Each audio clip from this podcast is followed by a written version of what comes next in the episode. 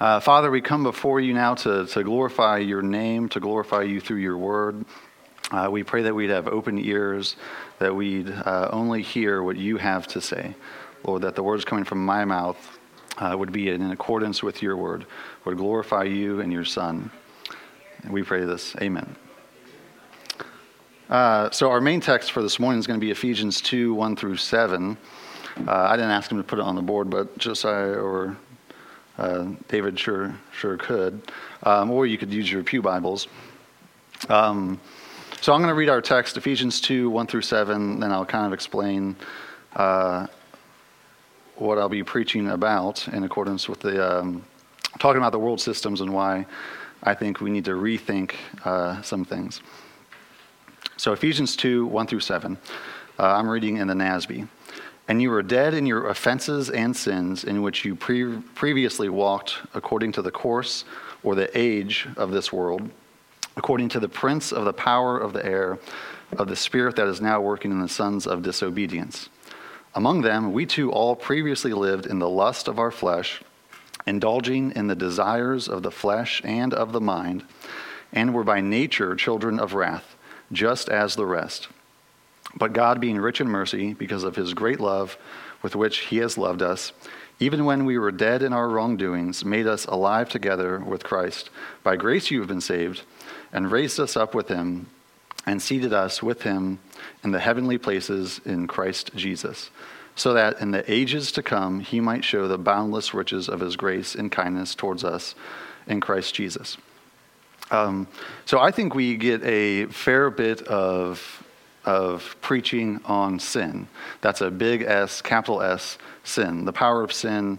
Um, we have, I couldn't find it on the podcast because I found one fault in the search tool that we don't, we can search the titles of the sermons, but not the subtitles, which uh, that's all I knew.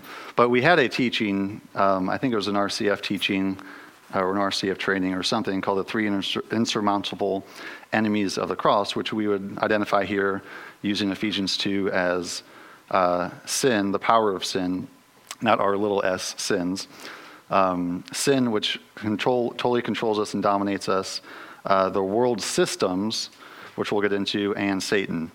Um, and I think we do a pretty good job of talking about sin, the power of sin, and kind of the kingdom of Satan and how he's totally against us and how only Christ could conquer um, those. But I don't think uh, this is just my thought. You guys can uh, talk to me afterwards if you think I'm wrong.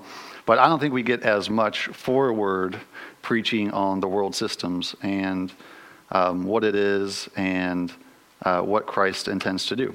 And more importantly, what we're going to look at today is how, how we're infected uh, how we couldn't defeat the world systems, uh, the world's way of thinking, uh, the course of this age. So, um, this morning it's just a simple call in, um, in accordance with our main, uh, as Nathan was part our main thesis as a church to rethink and rediscover biblical Christianity. Um, this is something I think that, that would be profitable. So, uh, I'll just really quick define the world systems, um, which I'm going to skip around on my notes uh, this morning. And this will be a little bit different from how I normally speak on 930s because I've got three pages of notes. I normally do five. And we're going to stretch it out a little bit. Uh, and I had a weekend in Hocking Hills. I was trying to work in my, on my computer while I was driving, not while I was driving. uh, on the hour and a half on the way back, but that didn't work out. Felt kind of queasy, and then I tried last night and whatever. No, I got a ticket this morning because I was just frankly speeding uh, in the wrong in the wrong place at the wrong time. Um, but it wasn't. It was totally my fault this time. Uh, but so the world system is. It says the course of this world, and if you look at verse um, verse three, it says that among them we too all previously lived in the lust of our flesh, indulging in the desires of the flesh and of the mind. And so often we think about indulging in our flesh. I want to do this. I want to uh, waste my time playing video games. I want to be gluttonous and, and eat as much as I want. I want to uh, indulge in my flesh some way. But I think it's more subtle that we indulge in the desires and the fleshliness of our mind. And so, um, quite simply, we had a little bit of discussion on, on this over the weekend with a, a couple guys on, on like what is culture uh, and how is culture built. And so every culture has a worldview. There's axioms, there's postulates, there's uh, uncontested, just by faith, we believe things. They, they're not proven, they're not questioned, they just are in any given culture. Um, part of the reason is because uh, we, everybody lives by faith, every single person. Uh, and I don't want to get too into that, but you, you just can't simply test everything. And even the presuppositions behind your test are dictating where those tests are going and how you interpret them. And so uh, everybody believes something by faith, uh, it's unavoidable, and those people build cultures. And those cultures have, uh, whether that's your family, your church, your, your school, um, or your nation, your state, whatever, we all have these unavoidable um, axioms as a culture that dictate certain things. Some of those are values, some of those uh, are morals, um, traditions, things like that, uh, which we'll get into some more practical things. So, the course of this world is indulging in their fleshly mindsets. Um, those that, that dominate them, those that dictate them, and there's no way to escape them. So if you were born into a culture, which you were, uh, whether that's your family or your nation, you know, going from small scale to, to big scale, um, you could never not think those thoughts. You were taught them as a child, you were born into them, they're inescapable. You were raised to believe them, and you did. Uh, a lot of times when um, I do homeschooling with Lily on Wednesdays, and we do it for simple two hours, and we do math and reading. It's very simple. And she's never once, I've been doing it since she was three, and she's six, so you do the math. It's three years. Uh, she's never once in the three years asked me, Why is it, Dad? What, explain it a little bit deeper. Why is it, why is when we add two plus two, it's four? Why doesn't it change? She never asked that. She just believes it. and I could have told her 2 plus 2 is 7, and she would have believed it. Uh, she didn't question it. Um, and whatnot. So, uh, you know, because when we're taught as a child, we, we're, that's how we learn, and that's, a, uh, that's just how we understand reality, is we believe things by faith as children. We are taught things, we know them, we understand them, and we don't actually uh, question things in, until we're older. And so the course of this world is going in a direction, uh, mainly um, because we're nature by nature children children of wrath. Uh, the course of this world, according to our text, is headed towards God's wrath, headed towards destruction, and um, the you'll see that uh, on in the last verse that we're using in verse 7. So, in the ages to come, so there are different ages, there's different courses of this world, there's different time periods, but in the ages of which we're speaking of, in the world systems, they're headed towards God's wrath.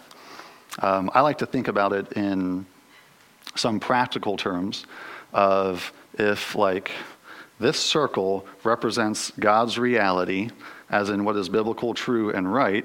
When we step outside of that reality, it's headed towards destruction. And sometimes that's in just very practical ways.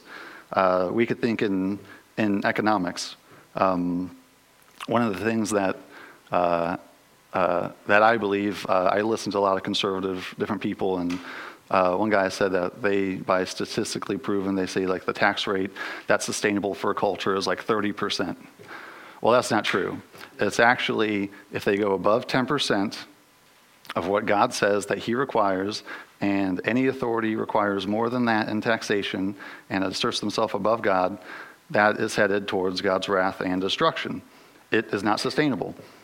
Um, it's not 30%, because uh, that's really just dictated on how much everybody makes, and uh, it could be 30% if there's a lot of uber rich people or something. But, anyways, uh, but that all comes to destruction if it goes above 10%, maybe even 9%. But I'd like to see it at 5%. But, anyways, that's for another discussion. So, that's the course of this world. And so, uh, uh, what we build as people, we individually do it. We build our own culture. But uh, the course of this world is, is indulging in the fleshly desires of their mind. Their ways of thinking are dictating the different things about the culture. And so uh, it seems that we have a problem in evangelical Christianity where we, uh, we see these things, we see something maybe as extreme um, as some cases we'll get into, and so we avoid those. Uh, and sometimes uh, we see those, we see the analogy I like to, I like to, or I thought of last night was we see this course of this world as like a vehicle traveling on a path, and sometimes as as evangelical Christians uh, or conservative Christians, we're driving behind them and saying, "Look how fast they're going! They're driving right down to hell," and we're just like slowly trucking behind them and pointing out how fast they're going, going on the same path. Um, but sometimes in conservative evangelical Christianity, we're in a vehicle going down the same path right next to them and saying, wow, look how uh, beat up that car is, look at how ugly that car is, and we're actually just in a different vehicle. Um, doing something, uh, not going towards biblical Christianity, we're just going and making up some uh, other anti biblical thought process uh, and cultures. And so, um,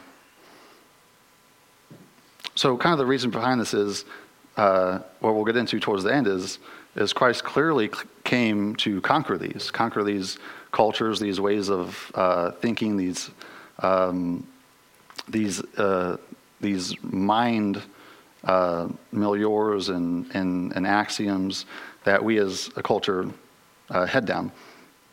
And so, um, let's see.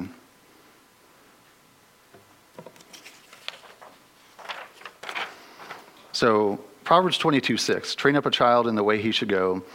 Even when he grows older, he will not abandon it. So you notice that it doesn't say that train up a child in a godly way he shall go and he'll go down a godly path. It's any way, right? Um, it's not too uh, far out of the stretch of kind of common parlance and understanding that uh, we see um, fathers with alcoholism um, train up their children, and their children become alcoholics, or they beat their children, and their children beat their children, and so on. Uh, it's because they're learning something. And one of the things I want to challenge us on this morning is, is we're going to get into some practical, uh, the, hopefully the meat of it is just going to be a lot of practical things. Um, but I had the nice discussion with uh, Noel um, last night on the car ride home from Hocking Hills about whether we should ever yell at our children. You think that would be a short discussion? Uh, or, or not yelling, but raising is it ever appropriate to raise your voice? Or to, um, which you have to kind of define the terms. Is that yelling? Is that just raising your voice? Are you being stern? So you can see how this conversation could take an hour uh, or more. And so, one of the things how the Lord designed us to learn, and we kind of get this in, in this Proverbs 22 6 is uh, we don't just learn by information. Don't do this, do this, and do this. We learn by examples. We learn by our fathers and our mothers showing us. And so um, we're going to get the first one I'm, example I'm going to talk about and kind of shortcut a little bit is egalitarian feminism that is pervasive in our culture is uh, your children or your disciples or anybody you're training is paying attention to how you treat the opposite sex of you learn very quickly from an early age what a family or marriage should look, look like um, And, uh, you know, it's not until you're older that you begin questioning things. Uh, has anybody ever, maybe I've heard of these examples, I can't say anyone in particular, but um, of uh, maybe there was a situation where uh, the husband was yelling at his wife or something, and then the kids start thinking they can yell at their mom, right? Because that's what they learn, right? Those are common things. That's, uh, I think, um, we could see those pretty easily. Because um, we don't just learn by information and telling people what to do. Uh, even in a child's mind, you know, going back to Proverbs 22, is they understand that even though I'm receiving this information, I'm learning much more deeper how to treat somebody by the way they're acting. And I would know uh, intrinsically that my dad's just a hypocrite if he says not to yell at my mom and my dad yells at my mom. He's just a hypocrite. Well, I'm just going to do then what? Now I'm just being taught that I can tell people to do something differently than I act, right? Um, so that's kind of uh, like just how we learn. It's not teach a child information in the way he should go, and when he grows older, he will not abandon that information. Um, it's train up a child. It's it's an everyday life thing. It's uh, and you, when you translate this to the spiritual, as we make disciples, how are you training them? What are they seeing? A baby in Christ, right? So it doesn't matter uh, how you train them, they will follow whatever you're training them, is the point. Um, so this is more, that verse is more of a warning than an encouragement. And so moving on to Romans 12, 2, just part A of that verse. Uh, this is a popular one. Do not be conformed to this world, but be, be transformed by the renewing of your mind. Uh, so there's an you know, equation there. Don't be conformed to this world, transform your mind. So what's, what's it saying? That when you're conformed to this world, you're conformed to this way of thinking. You're dominated by your simple processes of how you're interpreting information and living them and you have to be renewed in your mind.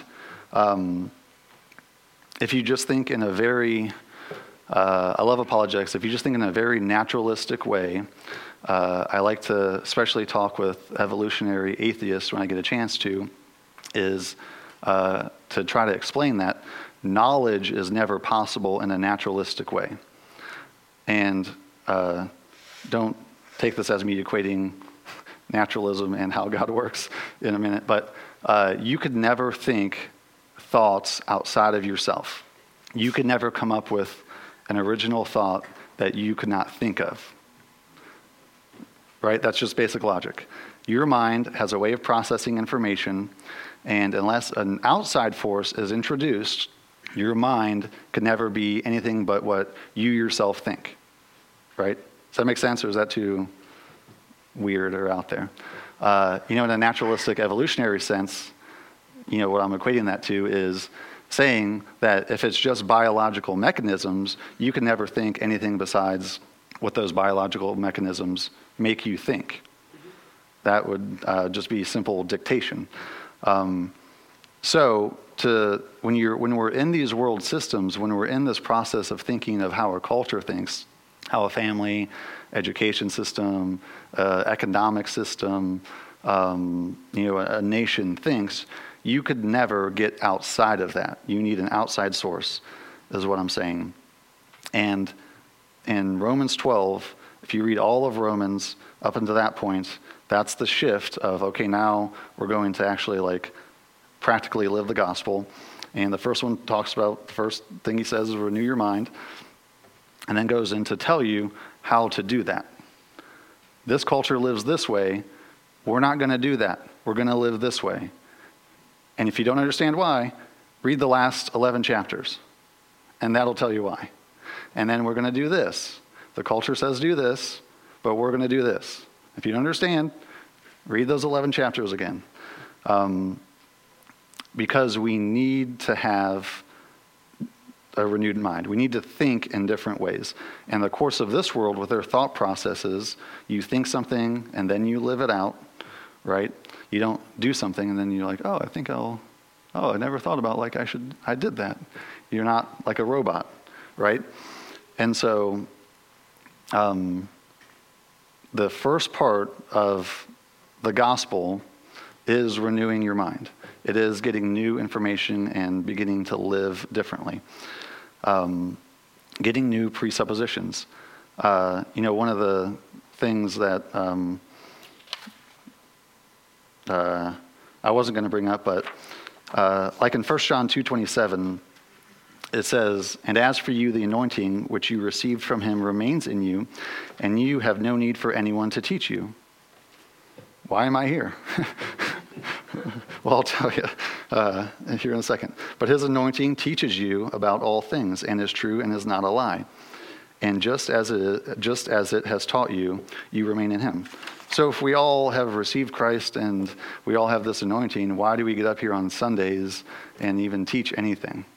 Well, the verse isn't saying nobody needs a teacher, right? But there are certain things, like if you become a Christian, and if you submit your life to Christ, the first thing the Holy Spirit's going to do is say, Oh, the scriptures, the Bible is the Word of God, and maybe I should read that and take that more seriously. And you might start reading scripture. You're probably still going to need someone to teach you how serious you should take that and how serious scripture takes that. And uh, you're still going to need someone to teach you that, hey, maybe you should get a Bible reading plan, and maybe instead of like wasting your life on video games or something, you should read scripture.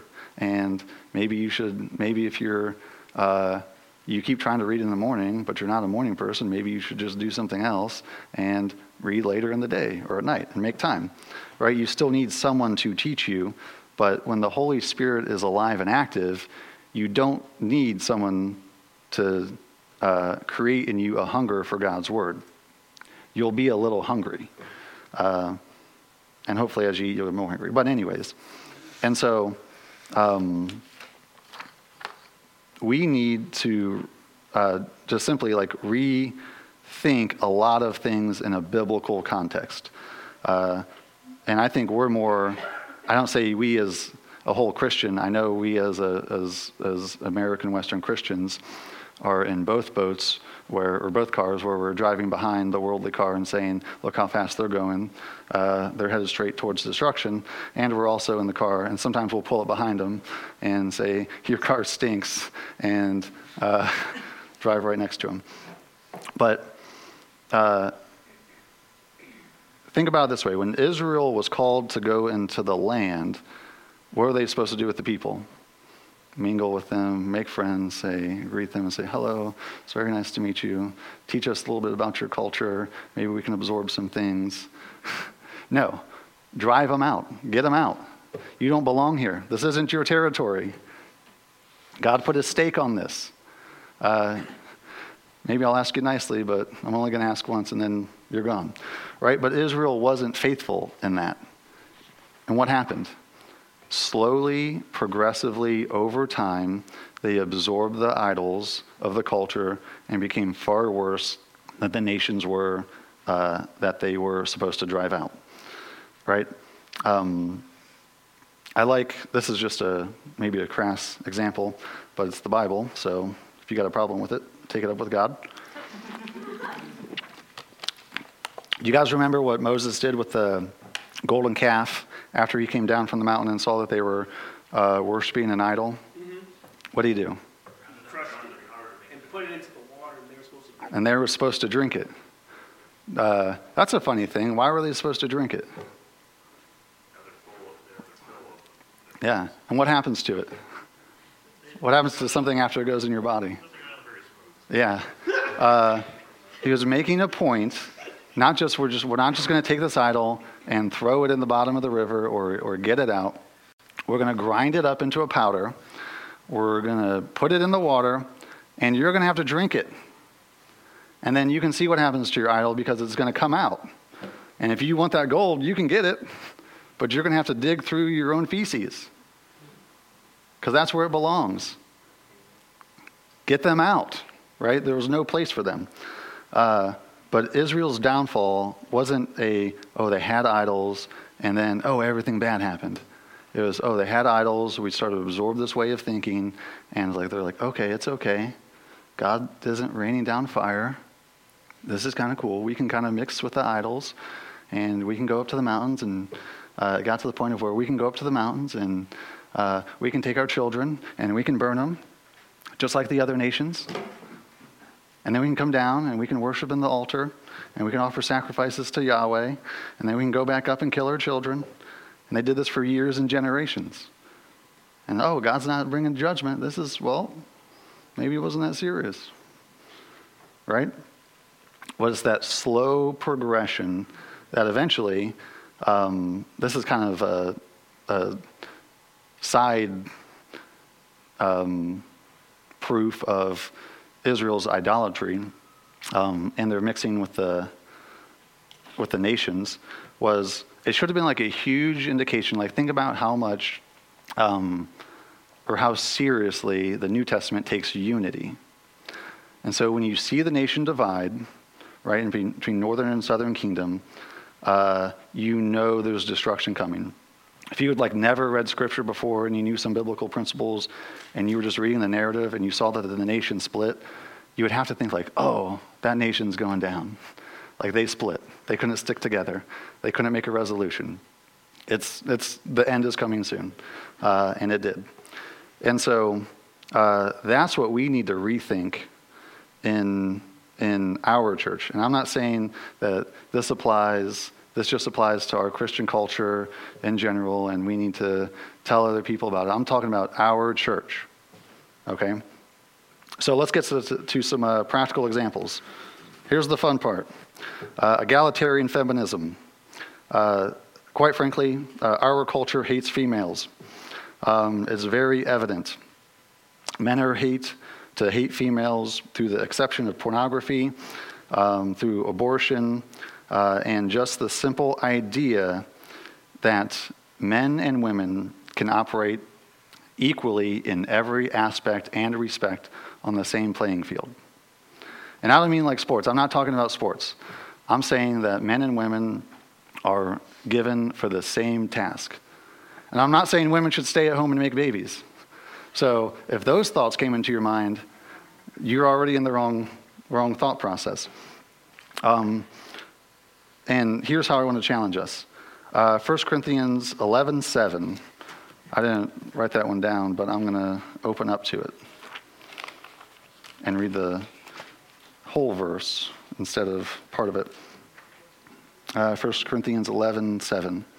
Uh, For a man ought not to cover his head, since he is the image and glory of God, but woman is the glory of man.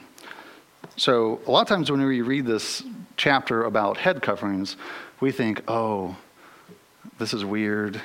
Do women need to wear head coverings? Do they not? And we get into this like weird thought process, which we're not going to talk about today, about head coverings. But it says very clearly the woman is the glory of man. And so, what are we called to do as Christians? Glorify women. Right? You can tell very clearly uh, how biblical a church or culture is in reality, is how much they honor, glorify, and lift up women. Uh, most of the time, what I see in the broader evangelical culture is us driving behind the courts of this world and say, look how uh, fast they're going while we suppress our women, uh, we make them sit down and shut up, and they're supposed to, like, we only think that they're going to uh, be these homemakers and, and make babies, which I don't think there's anything wrong with being a homemaker. But if you're kicking the women down the road suppressing them and never allowing them, never lifting them up and honoring them is what it says, then you're not thinking biblically. Um, one of those ways is uh, uh, I knew I was going to preach on this, so I can raise my hand and say I did this. Uh, how, it's raining outside today. How many men stood at the door and waited for women to come and hold an umbrella so that they didn't have to get wet? right? We think that is like almost like an old time tradition of, well, that was happened, and well, she can run fast enough, so she can get in there, uh, right? Or she can open up her own door. She's an independent woman. She don't need no man. Um, you know, actually, I make that joke with Mariah all the time because uh, she'll be six. Well, she's 16 today, um, and yeah, happy birthday, Mariah. She's at home with her mom, but. Uh, boy, we make that all, all joke all the time because that's a common thing in in her culture is, and we make joke of like, oh, you're an independent woman, you don't need no man. Well, except for your dad, except for your pastor, and most of the police force, and and your principal, and all these other men. Um, but the point is, are we honoring and glorifying women? Right? That's what it says, that the woman is the glory of man. You don't take your glory and you push it back and suppress it, right? You honor it. We, uh, I, have hardly heard good messages on, um, not that I've heard a lot, on, um, is that the first Peter or second Peter passage about women being the weaker vessel, right? And applied rightly. And they're like, well, women are like fine china and they're just more delicate and they're easy to break or something. Like, that's not the point. Like, if that analogy is true, you put the fine china on display in a cupboard usually with if you're like my mom or grandma and with a light on it so people can see your fine china right you glorify it um, but our uh, kind of off biblical conservative ideas of what women are supposed to be are just another unbiblical example, another unbiblical ditch that we fall into. Um, right? And everybody, I think everybody in some sense gets that, uh, that the woman is the glory of man. Uh, on June 12th, when I marry Noel, uh, I'm going, there's going to be some piano music playing by Roseanne, and I'm going to walk in with my groomsmen and put my hands in my pocket, and nothing's going to change, and people are going to be like, oh, there's, I think that's Stephen at the front, and, and there's some other guys, and we're just going to mosey in, and people are going to look at us, and nothing's going to change. No one's going to do anything. Somebody might wave from the crowd or something. Uh, but when Noel walks in, everybody is going to stand up the music's going to change and it's going to indicate that someone very special is going to walk through, not these doors, but the doors of the church. But when I walk in, it's just, here I am. nice to see you. Cool. But, right, we get that, especially the marriage ceremony, that it's about the bride, right? There's a progression in glory from the Father to the Son, from the Son to his church right? Christ is more glorified through the church, right? Uh, and so it doesn't, this doesn't just apply to married men or men looking to be married. If we had a culture of married men respecting and honoring their women or glorifying their women, then we would have that in, it doesn't just like poof, magically happen overnight. We got married, we got the piece of paper. Now I'm going to treat you with dignity and respect, and I'm going to open the car door for you, and things like that, right? We're supposed to be a culture that protects our women. Um, one of the interesting aspects of culture, just in general, of what we're called to be, um, and think about it in, in this respect of John 5, I'm sorry, Matthew 5, when Jesus says that we're supposed to be the salt of the earth and the light of the world, where, well, can anybody walk into our church and, and, uh, and say, hey, wow, I, I want to be treated like these women are treated. They're treated with a lot of dignity, a lot of respect. Uh, they're, they're, uh, everybody lets the women go through the line first to eat food. Uh, wow, that doesn't happen at home. That doesn't happen where I come from. Um, what we do teaches the culture around us, right? They should see a difference. Not just we get up here and preach a difference, they should see a difference. All right, that was egalitarian feminism. Let's move on to the second one. uh, which will be a little bit less because I talk about it enough. Statism. I pledge allegiance to the flag of the, oh, wait. Uh, I'm not a big proponent of the pledge. Um, you can, under your own conviction, do whatever you want. We can talk about it later. Um, but statism, statism is huge in our culture. You were born into it. You're more statist than you believe. Even if you're a libertarian, like myself, you're still more statist. Um, real quick, Psalm 72. Uh, I'll just do verse 11. And may all kings bow down before him, all nations serve him. And we all know Philippians 2 that every knee will bow. That includes governors, kings, monarchies, parliament, presidents, uh, the House, everybody. And so, um, our culture, just as Americans, has been bred and raised to believe that the state is your daddy, that you go to the state for help, that you get help from the government when you lose your job. You get help, you run to the government when, um, uh, mostly for monetary reasons or, or whatnot. But, um, and sure, there could be more godly governments and programs and different things. But, uh, you know what? the government didn't ask me uh, how I was doing or if I needed help for a stimulus check. I don't need a stimulus check. I don't know. There's some people are that need it. They could have decided that pretty easily. Uh, but it's becoming a system of relying on the government. When look at 2 Peter 5, is it, oh, I'm sorry, second, is it First Timothy or First Timothy 5, when it shows you how a church should set up a welfare system. I'm not opposed to welfare.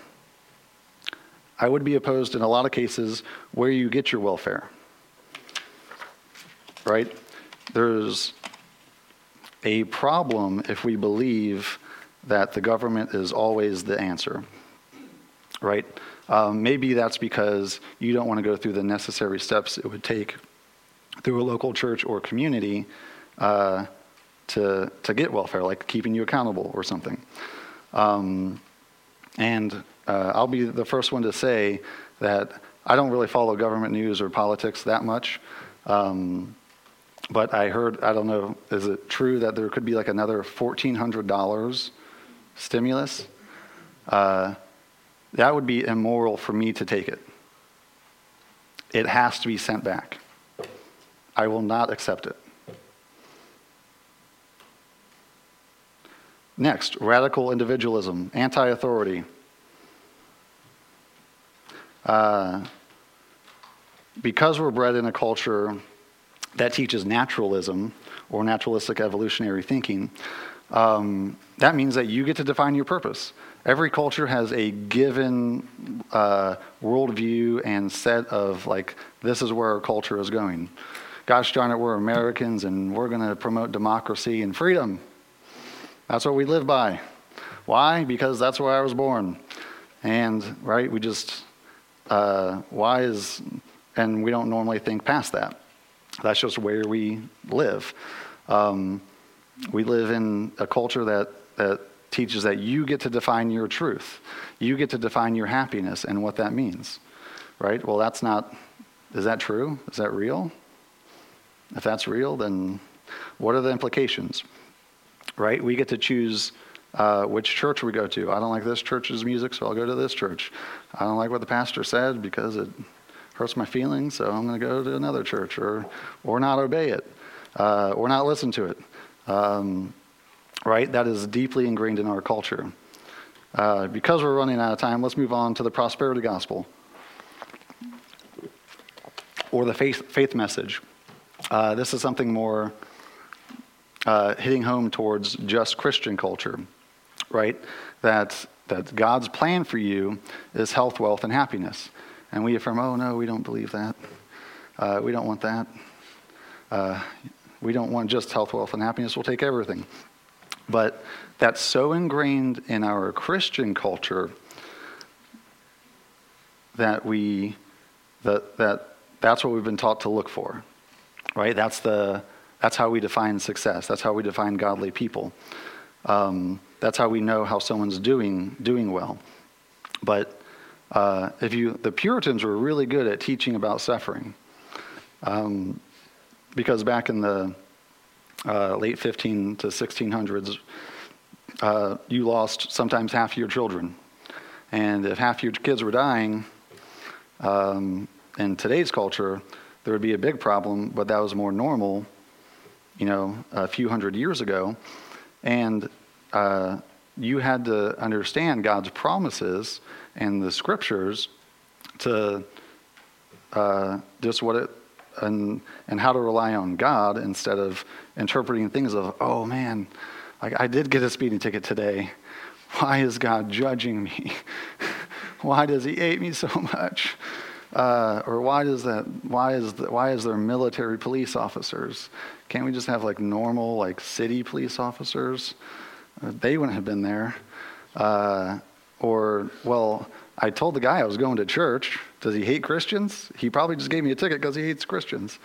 Well, no, the Lord's trying to teach me something that I probably shouldn't go 44 and a 25. I'll just continue to go the other way. not going that way anymore, right? Uh, do you grumble, right? That's what the Israelites constantly were uh, um, doing. We're just grumbling um, not you know knowing, not having the mindset that everything from the Lord is good. Every conflict, every suffering, every trial, every temptation is an opportunity to meet Christ on the other side of the cross. Right?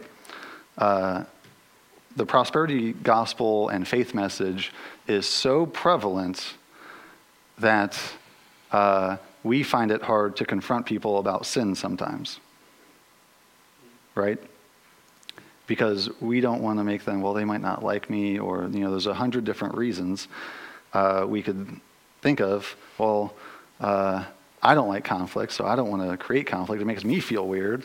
And if I feel weird, God doesn't want me to do that because that's not good.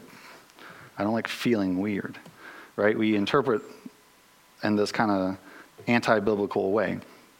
Um, so 1 Corinthians uh, 10, 4 through 5 says, For the weapons of our warfare are not of the flesh, but divinely powerful for destruction of fortresses. We are destroying arguments and all arrogance raised up against the knowledge of God. We are taking every thought captive to the obedience of Christ. Right? We're very simply not called to do things in the conservative, traditional way. We are called to do those things as far as they are in line with Scripture, glorify God, and are, obedient to Christ. And this would be a call to examine those things, examine some of the ideas, not go with, uh, well, that's the way we've been doing it, and this seems to pragmatically work better, but does it obey Christ? And so uh, verses 4 through 5 give us the solution as we kind of close here. Uh, but God, being rich in mercy because of, his, because of his great love with which he has loved us, even when we were dead in our wrongdoings, he made us alive together in Christ. By grace you have been saved. I'll just read the next two verses as well. And raised us up with him and seated us with him in the heavenly places in Christ, so that in the ages to come he might show the boundless riches of his grace and kindness towards us in Christ Jesus. Right? We can go uh, one more verse and say, It's by grace you've been saved, not of your own doing, not of works by man, so that no man might boast, uh, so that you are his workmanship in Christ Jesus, created for good works. Well, the only way you're going to know what good works are are through his word. If God reveals that to you, right? How does he reveal it?